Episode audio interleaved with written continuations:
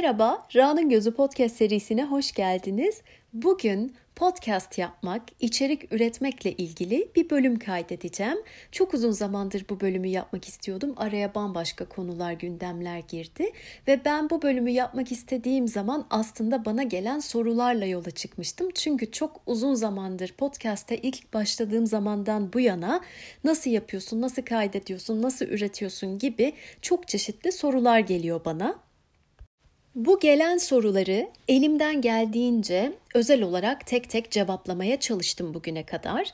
Ancak e, çok fazla tekrar eden ve hala gelmeye devam eden sorular olunca çünkü bunlar sadece podcastle ya da podcast yayıncılığıyla ilgili sorular değil. Daha genel, daha kompakt bir bölüm hazırlamak istedim. E, herkesin sorusunu cevaplamış olduğum için büyük bir rahatlıkla podcast'in teknik kısmıyla ilgili bütün her şeyi bir tarafa bırakabiliyorum bu bölümde. E, çünkü onlar artık çok detay ve çok teknik şeyler. Bugün Google'a ya da YouTube'a herhangi bir yere e, podcast nasıl kaydedilir, platformlara nasıl yüklenir dediğimiz zaman da cevabı bulacaksınız. Ben de dediğim gibi bana bu konuda gelen bütün sorulara ekran görüntüleriyle açık açık detay detay cevap verdiğim için bu rahatlığı bana sağlıyor şu an. Ben birazcık daha içerik üretmek, çalışmak, çalışma prensipleri, çalışma ritüelleri ve işin motivasyonu, sürdürülebilirliği nasıl devam ediyorum e, üzerinden gideceğim. Çünkü en çok bu alanda soru gelmiş ve ben biraz prensipler üzerinden gideceğim, konseptler üzerinden gideceğim. Bu bahsettiğim şeyler eminim birçok dinleyenin hayatındaki bambaşka konulara da ışık tutacaktır diye düşünüyorum ve umut ediyorum bir yandan da. Şimdi ben o konseptlerden başlayacağım.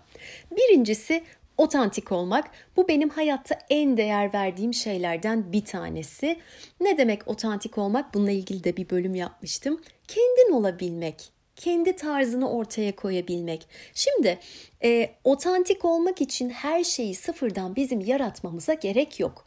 İlham alabiliriz, beslenebiliriz, birilerinden bir şeyler öğrenebiliriz, fikirler alabiliriz ama önemli olan şey tüm bunları bizim bünyemize aldıktan sonra bunları kendi tarzımızla ortaya koymak. Zaten bu yayıncılık ve içerik üretmekte bunun çok çok önemli olduğunu düşünüyorum. Çünkü aslında o kitabı herkes okuyabilir. O makaleye herkes erişebilir. Yani o kurslara herkes gidebilir ama senin oradan aldığın şeyi kendi dünyandan, kendi bakışınla, kendi renklerinle ortaya koyman çok kıymetli. Çünkü ben özellikle de bu podcast yolculuğumda gördüm ki şöyle dönüşler geliyor. Oradan örnek vereyim. İşte şu kitabı okumuştum. Sen okudun mu? Podcast'ini yapar mısın? Senin anlatmandan böyle bir dinlemek istiyorum. Senin görüşün ne? Çünkü bir süre sonra senin kemik bir dinleyici kitlen oluşuyor ve onlar senden senin bakışınla, senin sesinle, senin düşüncelerinle o kitabı, o diziyi, o filmi neyse artık konu ya da o konsepti, o fikri senden dinlemek, senden duymak istiyor. Bu ne demek? Senin bir tarzın var. O, o da ancak kendin olarak kendin e, kendi renklerinle, kendi seslerinle ortaya koyduğun, ifade ettiğin, kendi yorumunla ortaya koyduğun bir şey. Ve zaten o hani devamlılığı ve sürekliliği de besleyen şey bu. Çünkü senden böyle bir beklenti var dinleyicilerin tarafından. Sadelik ve basitlik konseptleri de benim hem içerik üretirken hem devam ederken hem belki de motive olmayı beklemeden bir şeyler yapmam konusunda bana çok yardımcı oluyorlar. Şimdi bunu hem e, fiziksel ortam hem de işin içeriği açısından anlatabilirim. Fiziksel ortam dediğin nedir? Benim hiçbir şeye ihtiyacım yok. Bir masa, bir sandalye, bir tane koltuk, bir tane yer minderi. Mümkünse sesin çok yankılanmayacağı bir ortam yeterli benim için ve bir tane telefon. Şimdi bunları bu kadar basit ve sade tutunca geriye senin sadece işi yapman kalıyor. E, eğer öncesinde çok fazla büyük prodüksiyonlar, büyük hazırlıklar, işte büyük bir ekip falan olsaydı ben eminim bu kadar rahat ve hızlı üretime geçemeyecektim. Bu arada bu çok kişisel bir şey. Kimileri için de büyük bir ekibin onun için çalışması, bir asistanının olması, ayrı bir stüdyoya gitmesi falan motivasyondur. Benim öyle tanıdıklarım da var. Mesela evinde, ortamında, odasında böyle şeyleri yapamıyor. Gidip dışarıdan e, stüdyo kiralıyor. Böyle kayıtları bazen Sadece podcast değil, eğitim işleriyle ilgilenen arkadaşlarım da var böyle. Mutlaka başka bir yere gidip başka bir ekiple organize olarak çalışması gerekiyor. Bu da okey. Önemli olan burada basitlik ve sadelik dediğimiz şey senin için en kolay, en sade, en kestirme yol neresi? Çünkü bu sadece bir kere yapılacak bir şey değil. Ben neredeyse her hafta podcast kaydediyorum. Bazen haftada birkaç kere kaydediyorum. Bunun sürdürülebilir olması için bana en kestirme, en kolay yoldan gitmek düşüyor. Şimdi e, devamlılık, sürdürülebilirlik dedim. Bu da çok çok gelen sorulardan. İşte e, Buna çok önem veriyorum çünkü içerik kalitesiyle neredeyse eşit derecede böyle baş başa gidecek bir şey bu sürdürülebilirlik konusu. İçerik üreticisi için sürdürmek, devam etmek, yeni bölümler, yeni içerikler üretmek çok önemli. Çünkü nerede yayın yapıyorsan yap. Yani YouTube olur, e, işte kendi başka bir platformun olur, podcast olur. E, sen devam etmeyince e, dinleyicinin de tüketeceği bir içerik kalmıyor ortada. Ya işi çok içerikten uzağa koymak istemiyorum ama birazcık e, daha büyük, daha makrodan bakacak olursak işin biraz büyüme ve pazarlama tarafında da bu çok vurgulanır. E, çünkü şöyle bir şey var. Şimdi benim podcast'in özelinde çok kolay tüketilen içerikler yok. Yani çoğunluk bölümler gerçekten bana gelen aynen e, mailler, mesajlarda yazdığı gibi işte defterimi, kalemimi alıyorum, telefonuma not alıyorum, tek başıma dinlemeye çalışıyorum. Evet, öyle çok fazla bilgi dolu içerik var ama genel olarak içerik yayıncılığına bakarsanız kimler tüketiyor bunları? E, insanlar yalnız kalmak istemiyor. Bir ses duymak istiyor, bir görüntü oynasın istiyor. Dolayısıyla onun ihtiyacı senin ne ürettiğinin ötesine de geçebiliyor bazen. Her açtığı zaman yeni bir bölüm ne var diye bakıyor. Şimdi ben bunu çok genel olarak konuşuyorum. E, bu benim dünyamda, benim podcastimde az sonra yine bahsedeceğim çok fazla e, merkeze koyduğum bir şey değil. Yani ben çok dinleyiciye göre, talebe göre e, hareket eden bir yayıncı değilim. Ama bu bölümü herkes için yaptığım için bu bilgiyi de burada vermek istedim. E, sürdürmek, yeni bölüm kaydetmek, devamının gelmesi çok önemli. Bu arada bu benim için şu açıdan da çok önemli. Çünkü zaten yaptıkça yapasın geliyor. Yapıyorsun, e, onu yayınlıyorsun, onu okurken mesela o bölümü yaparken hazırlanırken e, okuduğum, öğrendiğim şeyler, yeni karşılaştığım bilgiler var. E, notlarımı almaya devam ediyorum. O bölümü yapmakla kalmıyor. Sonra başka bölümlere de ilham veriyor. Bu yüzden de aslında bir işe hakkını vererek yapmak, konsantre olarak, notlar alarak, üzerinde yeterince çalışarak yapmak işin kendisinin devam etmesine de katkıda bulunuyor. Ee, bir de bu devamlılık konusunda benim çok fazla söylediğim bir şey var. O da nedir? Herkes podcast yapabilir ama herkes yapmaya devam edemez. Zaten orada ayrılmaya başlıyorsun diğerlerinden. Bunu ben çok sık söylüyorum. Özellikle de e, podcast yapmak için bana danışanlara, benden danışmanlık alanlara, mentorluk alanlara, yardımcı olduğum insanlara. Çünkü bugüne kadar çok sayıda, şu an sayısını bilmiyorum e, benden destek alarak, ilham alarak, yardım alarak podcast yapmaya başlayan çokça tanıdığım oldu. Ama kaç tanesi devam ediyor derseniz sanırım bir tane devam eden var.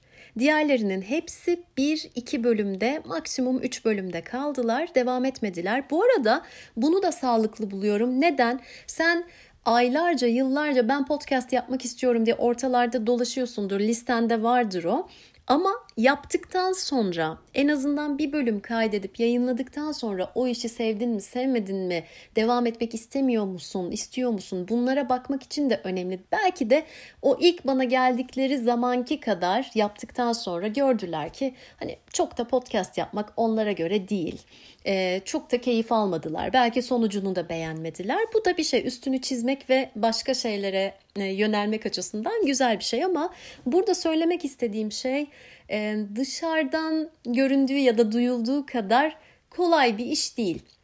Ben mesela pratik ve kolay olarak yapıyorum kendi dünyama göre.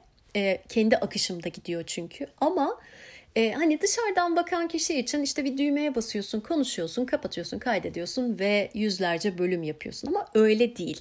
Ben burada şeyi de çok söylerim. Başka bölümlerde bahsetmiştim. Bu özellikle işte kaç dakika e, hazırlık yapıyorsun, nasıl kaydediyorsun, düğmeye basıyorsun, konuşuyorsun, bitiyor. Oh ne güzel 30 dakikada bölümün hazır falan gibi yorumlar geliyordu. Hep onlara da söylediğim gibi 30 dakika artı 30 yıl. Bu benim yaptığım diğer işler için de geçerli. Aslında sadece benim için değil birçok insan için de geçerli. İşte bir koçluk konusunu ya da mentorluk konusunu alalım. Yani sadece gidip e, işin okuluna gidip ya da 5 tane okulunu gezip sertifikaları alıp e, yani olamıyorsun ki. Yani insanlarla bir araya gelirsin e, o sertifikaları aldıktan sonra bir seans sonra seninle tekrar görüşmek istemez ya da sonuç alamaz. O da çok normaldir. Çünkü onun altını doldurmak zorundasın. Bilgilerinle, deneyimlerinle, network'ünle, izlediğin şeylerle, gözlemlediğin şeylerle, bakışınla, kendi psikolojin, kendi üzerinde çalışmanla birlikte yani çok çok çok şeyin bir araya gelmesiyle olan bir şey. O yüzden aslında orada yaptığımız işte yani bir 50 dakikalık bir seans da sadece 50 dakika değil 50 dakika artı 30 yıl artık ya da sizin deneyiminize ya da yaşınıza göre değişen bir şey. Şimdi bu en çok sorulan iki soru üzerinden yine devam edeyim. Ee, şey çok gelmiş. Nasıl bu kadar çok bölüm yapıyorsun? Nasıl bu kadar çok üretiyorsun? Şimdi bu benim çok böyle hedeflerle, e, sayılarla falan e, planladığım bir şey değil. Benim en başından itibaren bir takvimim yok, bir hedefim yok. Haftada şunu yapacağım, ayda şu kadar yapacağım, yılda bu kadar yapacağım. Yok, akışında giden bir şey. Bir kere e, şu konu bana yardımcı oluyor. Podcast yapmak benim ruhumla çok uyumlu bir şey. Yani irade kullanarak, kendimi zorlayarak, savaşarak gelip oturduğum bir masa değil burası. Bu benim zaten hayatı yaşama halim. Ben zaten çok okuyan, çok yazan, çok not alan, arkadaşlarına, etrafındakilere okuduğu şeyleri çok anlatan e, ya da gördüğü, yaşadığı, izlediği şeyleri çok hikayeleştirip böyle anlatan. Ya yani benim böyle çok küçük yaşlarıma gidin, okul sıralarına gidin. Ben sırada oturuyorum, etrafıma toplanmışlar. Ben mesela dün izlediğim bir şeyi anlatıyorum. Ben zaten hep böyleydim. Bu sadece bunun teknik açıdan bir yayıncılık platformuna taşınmış hali. Zaten başka bölümlerde anlattım diye hatırlıyorum.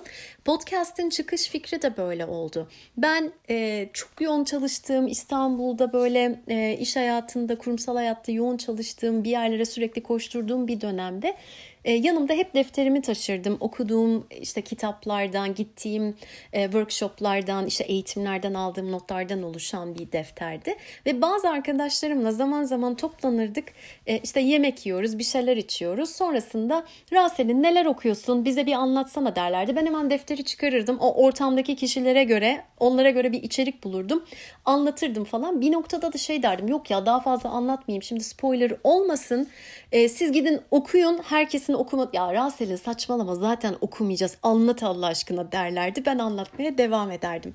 Sonra aynı insanlar bana ya şimdi biz 3-5 kişi toplanıyoruz sen anlatıyorsun. E, ya keşke bunlar kalıcı olsa acaba bir YouTube mu olsa bir podcast mı olsa gibi gibi şeylerle geldikleri zaman bana bu fikri vermişlerdi. Ben de evet ya doğru aslında ben bu kadar yazıyorum çiziyorum e, neden daha fazla kişiye ulaşmasın diye doğal akışında olan bir şeydi. O yüzden benim için bu bir iş ya da bir böyle hadi bakalım yapmam lazım kendimi motive edeyim falan dediğim bir konu değil.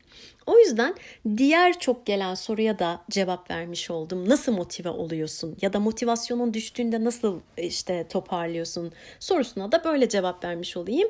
Podcast özelinde asla motive olmayı beklemiyorum.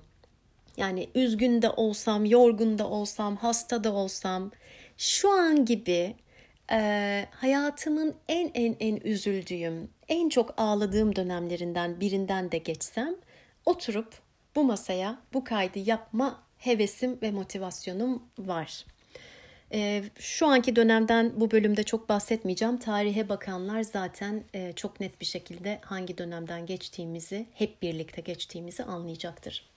Şimdi işin içerik kısmına geleceğim. Ee, şimdi ben içerik hazırlama konusunda oldukça tecrübeliyim. Çünkü iş hayatının en başından itibaren hep e, eğitim, gelişim, yetenek yönetimi taraflarında yer aldım. Biraz e, işte kurumsal iletişim, kurum içi iletişim, iç müşteriler, dış müşteriler, onlara sürekli bir şeyler sunmak, satmak, pazarlamak, planlamalar, eğitim gelişim projelerinin akışları gibi birçok konuda tecrübe edindim. O neden önemli? E, pratik açıdan aslında her hafta yaptığım bir mailing yani bir işte projeyi, bir e, bir şeyi duyurmak ve bunu birazcık pazarlama bakışıyla bir mail haline, ilgi çekici bir iletişim haline getirmek bile ve bunu her hafta yapmak, her ay, her dönem yapmak sana bir pratik kazandırıyor. Bu işte lansman olur, başka bir şey olur, bir ürünün ya da bir yeni eğitimin tanıtımı olur. Her neyse bunları çok sık yaptığım için yıllardır e, hani önüme bir şey geldiği zaman ciltlerce kitap da olsa ben onları birazcık formatlayıp işte e, duyurmak istediğim şey nedir, vermek istediğim mesaj nedir, nasıl en kısa ve en ilgi çekici şekilde yaparım konusunda oldukça deneyim kazandım. Bu da bana çok yardımcı oluyor şu an bu podcast kayıtlarını hazırlarken e, bana ne sağlıyor? Kompakt içerikler hazırlamama yardımcı oluyor. Yani kitabı herkes okur, filmi herkes izler. O master'a birçok insan gidebilir ya da gidemez her neyse.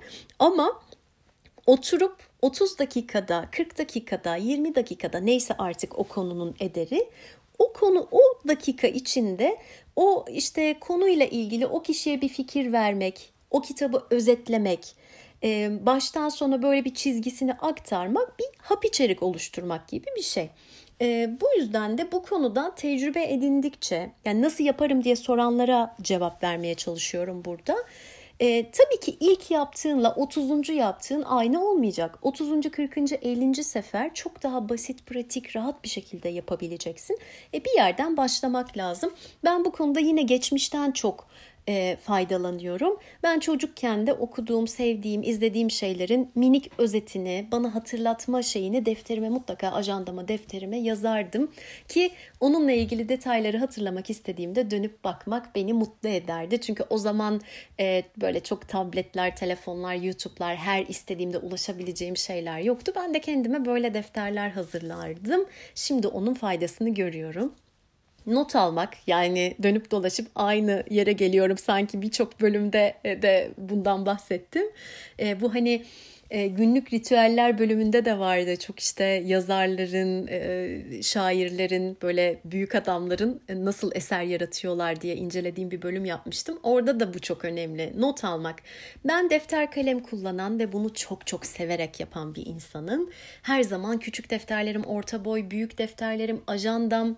Yani bazen evden dışarı çıkarken çantama e, ya o kadar dolduruyorum ki ve bir noktada şey diyorum yok ya eleyerek gideyim sadece küçük bir not defteri alayım sonra diyorum ki ya şurada çok beklemem gerekirse bir kafede oturup kahve içmem gerekirse kesin derim ki bu defter yanımda olsa ben şimdi buraya yazardım falan diye. E, biraz böyle bir kırtasiye şeyleriyle ilgili mesela kalemler bir gün içinde kaç kalem kullanabilirsin ki? Yani hadi bir siyah, bir mavi, bir kırmızı, bir tane fosforlu olsun. Yok e, dolma kalemimi ya ya o an onunla yazılacak bir şey gelirse falan gibi. Neyse ben bunu başka bir bölümde kanepeye uzanarak anlatırım. Şimdi park ediyorum. Ama ben defter kalem kullanıyorum diye bunu herkes yapmak zorunda değil. Bu arada bazen mesela yürürken aklıma bir şey geliyor ya da yürürken dinlediğim bir podcast'te bana ilham veren bir konuşma ya da bahsettikleri bir makale, bir kitap oluyor. Hemen ekran görüntüsü alıyorum. Eve dönünce hangi dakikada kalmışım tekrar oraya getirip dinleyip notumu alıyorum. Ya da telefona sesli not bırakıyorum. Ya da telefonun notlar bölümünü kullanıyorum. Farklı okuduğum, araştırdığım bir şey olunca ekran görüntüsü yine alabiliyorum. Bazen bir şeyi kendime mail atıyorum ama buradaki amaç şu. Ben bunu nasılsa hatırlarım, eve gidince bakarım, ofisten çıkınca işte defterime yazarım dediğiniz her şey uçup gidiyor. O yüzden o anda onu hatırlatacak bir not almak çok önemli. Bu arada benim çoğu içeriğim %90 falan diyebilirim. Tabii ki yani öncesinde okuması, etmesi, eğitimi, workshop'u neyse ilham aldığım bir sürü şey vardır ama genel konsepti başı, ortası, sonu, kapanışı falan yürüyüşlerde oluşuyor. Yani benim çoğu içeriğim e, okuyup, edip, yazıp, çizdikten çok sonra yürüyüşte oluşuyor. Ben o yürüyüşten gelip bir duş aldıktan sonra içeriğim aslında aşağı yukarı hazır olmuş oluyor.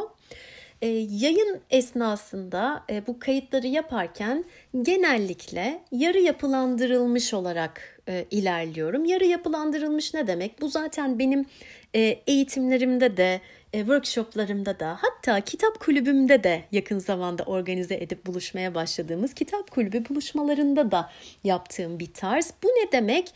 Evet, o günün bir gündemi var o gün üzerinde düşünülecek, e, konuşulacak, e, üzerinden geçilecek maddeler, konular, konseptler var ama onunla sınırlı değil. Mesela eğitimlerimden, workshoplarımdan örnek vereyim. Ben orada bir konu anlatacağım. Evet onun ne olduğunu, adımlarını, sonucunu, kapanışını falan böyle bir kapataslak içerik var elimde. Ama acaba o gün oraya gelenlerin esas ihtiyacı ne? Hangi konuda konuşmak istiyorlar? Onların tarzları ne? Enerjileri ne? Bu soruların cevapları ışığında da o günün bir akışı, o hani ana konseptler belli ama yan yollar, dallar, işte yapraklar, çiçekler tamamen o anla birlikte spontan bir şekilde oluşturuluyor. Podcast'i de ben böyle kaydediyorum. Ee, burada şöyle bir ayrım yapabilirim. Podcast'te Mesela kaç tane belki 15 tane mi ne bir spontan bölümlerim vardır benim ya da sohbet bölümlerim, kahveli sohbet bölümüm işte yok e, zencefilli çay bölümü bilmem ne falan.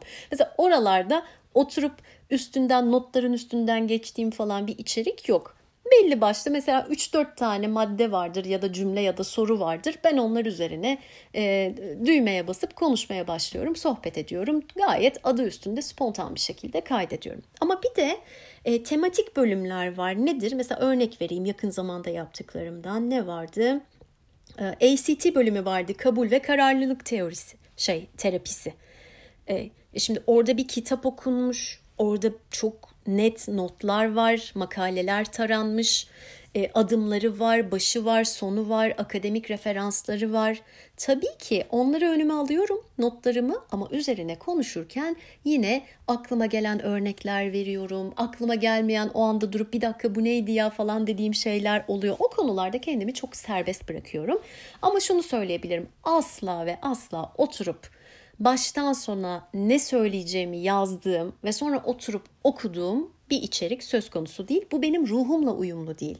Böyle yapanlar vardır. Onlara eyvallah. Yani herkesin kendi tarzıdır. Ama bu benim zaten yapamayacağım bir şey. Yani yazsam da okurken e, üçüncü cümleden sonra ben başka bir şeyler konuşmaya başlarım. Bunu bildiğim için de oturup yani içerik yazmıyorum açıkçası. E, böyle mesela yakın zamanda yaptığım başka bir bölüm şeydi iki bölüm halinde yapmıştım.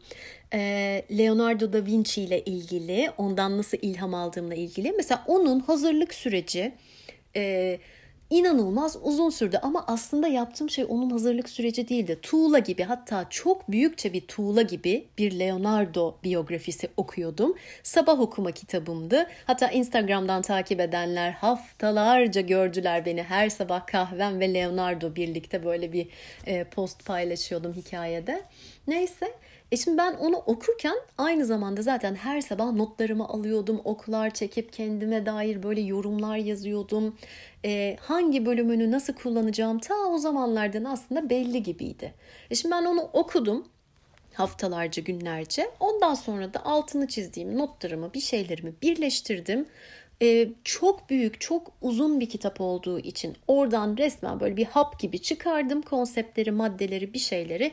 Oturdum onları madde madde yazdım. Ama burada gelip anlatırken maddelerin adını söyleyip sonra ne var ne yok, benimle ilgili ne var, ben nasıl oradan ilham alıyorum, kimlerin ne işine yarar gibi yine spontan bir şekilde konuşarak kaydettim. Tabii tüm bunları yaparken e, benim mottom aklıma geldi. Podcast'i ilk kaydetmeye başladığım zaman açıklamasına yazmıştım bu mottoyu. Bu da nedir? Hayattan tuttuğum notlar. Aslında bu. Yani ben hayattan, okuduklarımdan, izlediklerimden, ilişkilerimden, gördüklerimden hangi notları kendime alıyorsam podcast'a da gelip bunların bir kısmını aktarıyorum.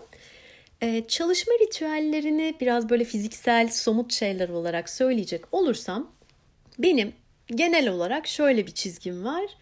Bir kahvemi alırım, masama geçerim şu önüme aldığım notlarımı, ekran görüntülerine, kendime attığım mailler o konu özelinde neyse hepsini bir araya getiririm.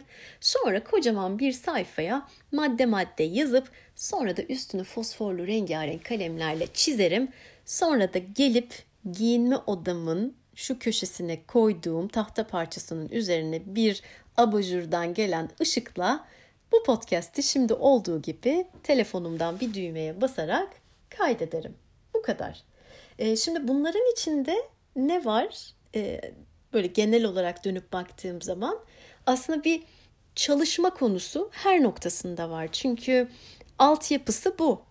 E, bu sadece podcast ile ilgili değil. Hayatta yaptığımız e, işte ya da işte başarılı olan, yapmayı sürdüren hangi insana dönerseniz bakın işte e, zaten altında şey vardır. Düzenli ve sürekli bir çalışması vardır. Yani bu podcast'te de böyle ya da başka bir içerik yayıncısı için de böyledir. Sosyal medyada içerik üreten için de böyledir. O konuda her daim izleme halinde, okuma, e, araştırma, çalışma halindedir. E, o yüzden de bunları yaparak devamlılığını ve üretimini sağlıyordur. Gelen diğer sorulara da şöyle bir göz atıyorum. Bugüne yani şimdiye kadar cevaplayamadıklarım var mı diye. Mesela bir tane e, yine çok tekrar eden bu hazırlık aşaması kaç gün sürüyor, kaç saat sürüyor, ne kadar hazırlanıyorsun. Ona yine e, az önce kaçıncı dakika bilmiyorum dönüp oradan dinleyebilirsiniz. 30 dakika artı 30 yıl.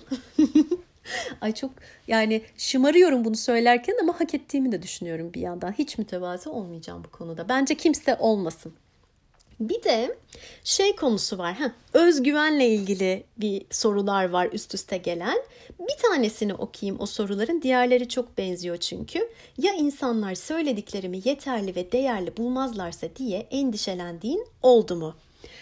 Ee, aslında söylediklerimin değerli ve yeterli olmasından da bağımsız ben podcast fikri ilk geldiği zaman ki bunu da sanırım bir bölümde anlatmıştım ee, şey e, bir arkadaşımla sesli mesaj gönderiyoruz birbirimize işte. Böyle bir şey şöyle bir şey. Ne zaman yapacaksın ne zaman başlayacaksın?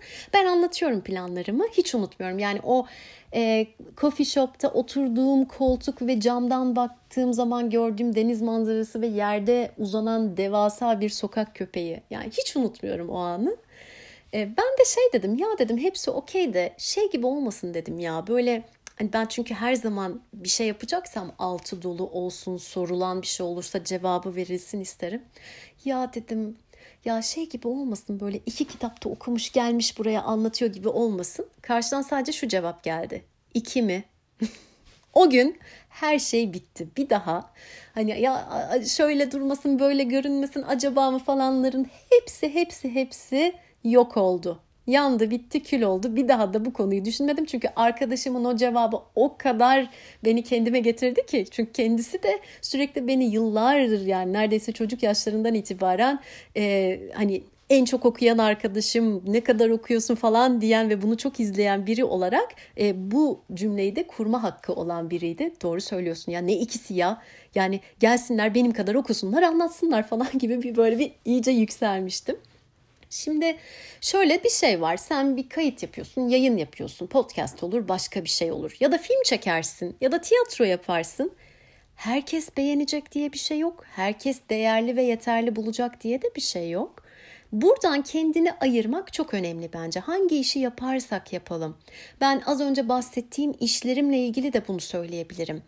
Ee, işte ben biri için uygun olmayabilirim bir eğitim içeriği o kişi için uygun olmayabilir, yeterli olmayabilir ya da henüz o seviyede o kişi olmayabilir. Belki öncesinde başka şeyler yapması gerekebilir. Her neyse bunlar çıkacaktır. Ben çok şanslıyım. Ben çok sarıp sarmalanan, çok takdir edilen, çok alkışlanan, hep böyle güzel güzel mailler, mesajlar alan biriyim. Yani %99.9 bunu söyleyebilirim. Bu konuda kendimi de çok şanslı hissediyorum. Ama yarın çok çok kötü şeyler de yazılabilir ya da gelebilir. Onlara söyleyebileceğim, içimden söyleyeceğim cevap vermem muhtemelen ama şöyle bir şey var. E, Okey sen dinleme o zaman. Yani bu kadar. Peki bütün bunlardan sonra birazcık da şunun üstünde durup kapatmak istiyorum bu bölümü. Podcast bana ne veriyor? Yapıyorum da ne oluyor? Birincisi harika bir dinleyici kitlesiyle tanıştım, buluştum bu sayede. Normal şartlarda belki yolda karşılaşıp tanışamayacağım insanlar. Çünkü dünyanın her yerinden insanlarla beni buluşturdu podcast. Kaliforniya'dan Paris'e, İzmir'den Kars'a, yani Afrika'dan işte Kuzey Amerika'ya. Bir de şunun farkındayım. Benim içeriklerim, kendim yaptım diye söylüyorum. Ee, kolay tüketilen, kolay alınan içerikler değil. Yani bel yani dinleyici kitlesinin ve düzenli yani 3 senedir beni dinleyen insanların ortak noktaları var. E, bunu da en net bir şekilde kitap kulübünde gördüm. Yani hayatlarında ilk defa bir, bir araya geliyorlar. Ortak noktaları benim ve benim podcast'im ve kitap kulübünde buluşuyoruz. Ve birbirlerini ilk saniyeden itibaren seviyorlar ve aynı dili konuşuyorlar. Böyle insanlarla bir araya gelme şansı verdiği için çok çok mutluyum gerçekten. E, çünkü bu sadece ben yapıyorum onlar dinliyor falan gibi bir şey değil. Bir noktadan sonra ben belki ilk 10 bölümü 20 bölümü neyse tek başıma yaptım ama sonrasında gelen yorumlarla, önerilerle, kitap hediyeleriyle, bana gönderilen videolar, fikirler, ihtiyaçlar falan filan derken artık çok büyük bir grupla hep birlikte bu kayıtları yapmaya başladık. Aynen şu an yaptığım kayıt gibi. Bu kayıt bana gelen bir sürü mail, mesaj ve soru üzerine kaydedilen, oluşturulan bir kayıt. Ee, mesela en çok gelen sorulardan bir tanesi de özellikle podcast yapma hevesi olan, yapmak isteyen kişilerden podcast'tan para kazanıyor musun? Hayır, podcast'ten ben direkt para kazanmıyorum. Ama dolaylı olarak bu fırsatları bana getiren bir şey podcast. Nasıl? Ee, çok çeşitli ortaklıklar, iş ortaklıkları, projeler. Ee, çünkü az önce bahsettiğim kitleyle bir araya geliyorsun. Ee, onlar sana sadece podcast ile ilgili fikir vermiyor. Biri mail atıyor. Diyor ki şöyle şöyle bir proje var. Şöyle şöyle bir eğitim workshop yapmak istiyoruz. Sen gelip şu konuyu anlatır mısın? Şunu yapar mısın? Yakın zamanda mesela e, bir e, şirket için yaptığımız dijital platformuna yaptığımız bir video serisi var. E, ben onlara oturup video senaryoları yazıyorum. Nereden çıktı? Podcast'ı dinleyip podcast'ta gördükleri konuları sen gelip bize şu şu şu konuları hap şekilde daha kısa videolar şeklinde yapabilir misin dediler. Ben de yapmaya başladım. Buna benzer yani direkt e, iş olarak yaptığım bir şey değil. Ben zaten başka bölümlerde de söyledim. Bazen sponsorluk geliyor teklifleri. Kabul etmiyorum. Çünkü e, yani bu podcast, Ra'nın Gözü podcast serisi özelinde e, benim böyle başka bir şeyle birleştirmek istemediğim, çok böyle otantik kalmak istediğim, hiçbir gölgeyle denk getirmek istemediğim bir şey. Çok kişisel bir tercih. Ama dediğim gibi sen bir şey yapmaya başlayınca görünür oluyorsun, tanınır oluyorsun. Bir kere zaten kendinden bir sürü şey anlatıyorsun. Şey konusunda da bana çok yardımcı oluyor. Bazı danışmanlık işlerinde, projelerde, koçluklarda, mentorluklarda benim hiç tanımadığım biri benimle çalışmak istiyor ve ilk tanışmada normalde sen kendini anlatırsın değil mi?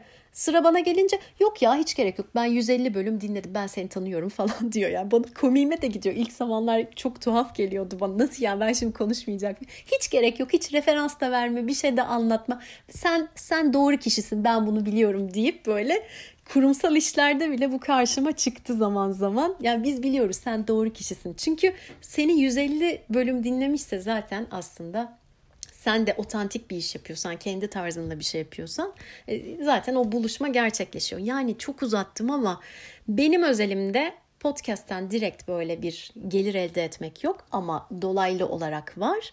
E, katkı sağlıyor her ne kadar işe yani yola çıkış e, amacım bu olmasa da bu gelen bonuslar da benim için de çok sevindirici ve güzel. Güzel platformlarda, güzel insanlarla ve bana uygun kişilerle buluşma fırsatını bana her açıdan sağlıyor. Az önce bahsettim kitap kulübü fikri de podcast dinleyicilerinden çıktı. Ee, ben çok fazla kitap üzerine bölüm yaptığım için kitap kulübü yapmaz mısın, yapar mısın, yapalım falan dediler ve ben iki sene falan böyle çok uzak durmuştum bu fikre ve bu sene e, şimdiye kadar iki tanesini gerçekleştirdik. Üçüncüsünü de yapacağız Nisan'da.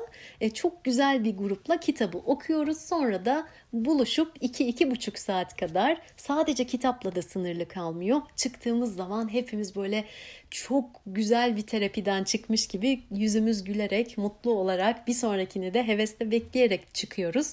Onlar adına da burada söylemiş oldum. Bu sadece benim fikrim değil. Herkesin çıktıktan sonra söylediği şeyler. E, işlerime de şöyle içerik açısından katkısı var. Şimdi ben burada okuyorum, yapıyorum, ediyorum. E, podcast için heveslenerek bazı kitapları, bazı makaleleri tarıyorum, okuyorum. Aa, sonra bir bakıyorum e, bir iş geliyor. Aa tam buna uygun diyorum. Podcast'te yaptığım bölümü dinliyorum mesela ya da notlarıma bakıyorum. Oradan oraya aktarıyorum gibi şeyler de oluyor. Böyle bir çaprazlama destekleri de oluyor. E bir de zaten yani günün sonunda en en en önemli şey anlam. Anlamlı hayat, anlamlı işler yapmak. E, podcast'i yapmak bende şöyle bir his yaratıyor. Buraya boşuna gelmedim. Yani ve büyük bir şeyin parçasıyım ya hatta güzel ve önemli bir parçasıyım gibi hissediyorum. E böyle bir şeyi bulunca da insan bırakmak istemiyor. İşte o yüzden az önce podcast için ayrıca özel olarak motive olmama gerek yok falan gibi cümleler kurabildim rahatça. Çünkü bana o anlamı veriyor. Yani burada olmamın bir anlamı var.